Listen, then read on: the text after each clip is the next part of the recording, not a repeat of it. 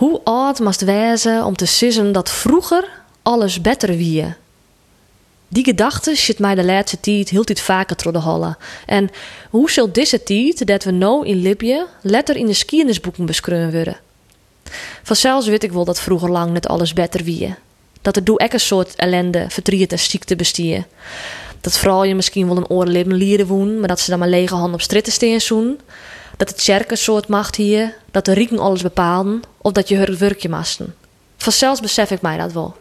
Doch zou ik op het heden gouden zwargen over de maatschappij dat wij nou in Libië, en waarin ik een bijengrut breng. Is het raar dat ik soms weenske dat mijn dochter in een orenvraat grut worden mij is zoe?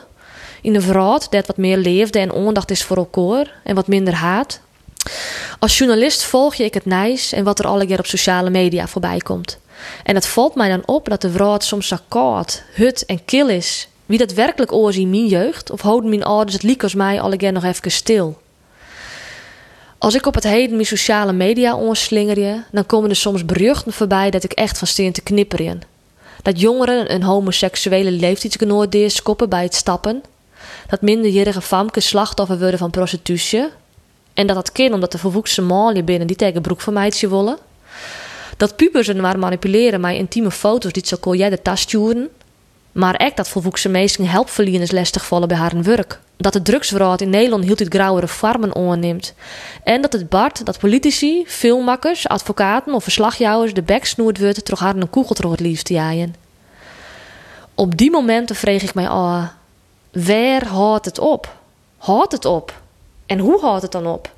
En op zulke momenten verlang ik dat de wraad zo simpel en onschuldig wie als de twee jonge streken van Pietje Bel en zijn bende van de Zwarte Hand. En dat de dwarpsagent alles oploste. En dat Pietje zijn excuses meidje mast van zijn heid en mem. Ik weet net waar het ophoudt. Ik weet het net of en hoe het ophoudt. Want dat binnen alle keer hele complexe processen. Door het lietse worden van de wraad door internet en het makkelijke reizigen.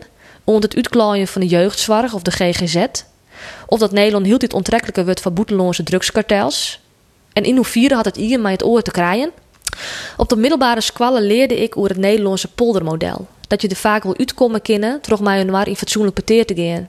En te harken naar de oorzien opvettings.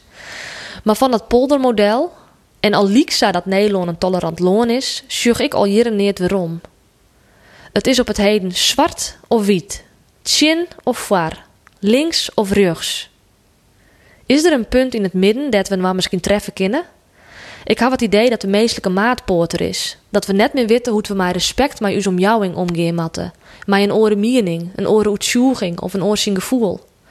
Bij zulke ingewikkelde materie begin ik vaak maar in het lieds. Dan pak ik mijn liefspreuk er weer even bij. Een Afrikaanse siswieze die in het Duits op de Berlijnse modder zit.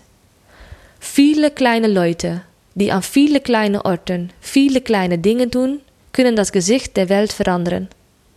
Als Els meens een lietsbietje opbrengen kan van een oren zien omjouwing, een eegje in het zeil houdt altijd mijn oor net goed gaat, misschien kunnen we dan het gezicht van de wraad een beetje verhoren. Alle keer in de hopen dat de volgende generatie dan net hoeft te sissen dat het vroeger alle keer beter wie.